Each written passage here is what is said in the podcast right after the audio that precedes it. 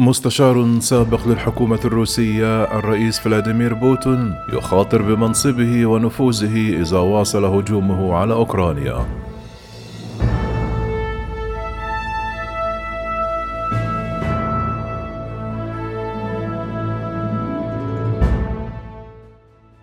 حذر مستشار سابق للحكومة الروسية من أن الرئيس فلاديمير بوتين يخاطر بمنصبه ونفوذه إذا واصل هجومه على أوكرانيا. وفي مقابلة مع هيئة البث البريطانية بي بي سي نقلتها مجلة نيوزويك صباح الخميس. قال أندري كورتونوف المستشار السابق في لجنة العلاقات الدولية التابعة لمجلس الدوما الروسي أن بوتين كان بحاجة إلى نجاح يمكن أن يتباهى به أمام الشعب الروسي وأضاف كان على الأقل بحاجة لشيء يمكن أن يقدمه كفوزه لأنصاره. وأوضح قائلا السؤال الآن متى ينتهي الأمر؟ إن تابعت آخر تصريحاته أظن قبل يومين. قال في تصريحات أخرى زعم فيها أن الهدف الوحيد من عمليته في أوكرانيا. هو حماية شعب دونباس وفي هذه الحالة ذلك يوحي أن الأمر لا يتعلق بتغيير النظام في أوكرانيا.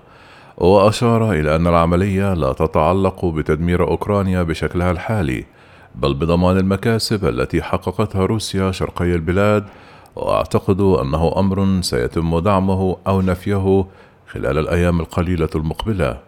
وأعلن الرئيس الروسي شن عملية عسكرية على أوكرانيا في فبراير الماضي متزرعا بمساعدة إقليم دونباس الذي يسيطر عليه انفصاليون أوكرانيون يحظون بدعم موسكو ومتذرعا برغبته في القضاء على النظام النازي في كييف. توقع كورتونوف الذي يتولى حاليا منصب المدير العام لمجلس العلاقات الدولية الروسية أن فلاديمير بوتين قد يضطر إلى التصعيد لضمان هذا النصر لكن ذلك ستترتب عليه مخاطر سياسية.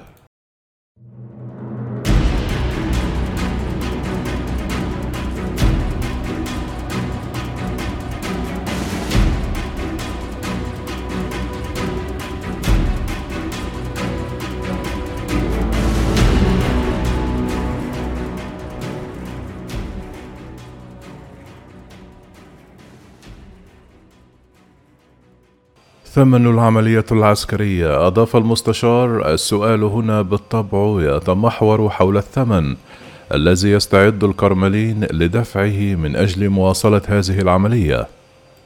قال المستشار إن بعض الأشخاص هنا في موسكو يرون أن في سبيل المواصلة في العملية العسكرية فإنه سيتوجب على الكرملين التصعيد وهذا يترتب عليه تصعيد أفقي وعمودي قد يتطلب أيضا نوعا من التعبئة المحدودة واستدرك إذا حصل هذا.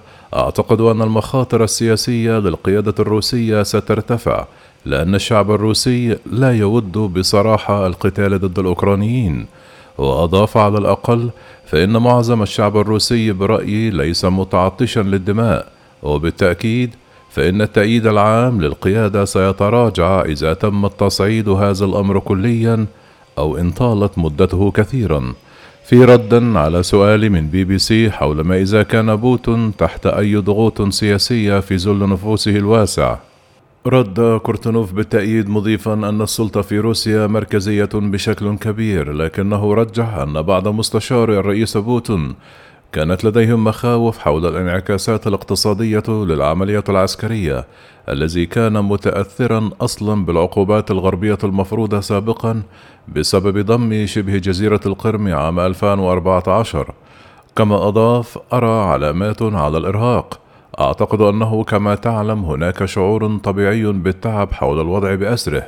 قد يكون مسبقا لأوانه القول إن العموم الروسي يغير رأيه بشأن النزاع لكن بالتأكيد لا يمكنه أن يدوم طويلا.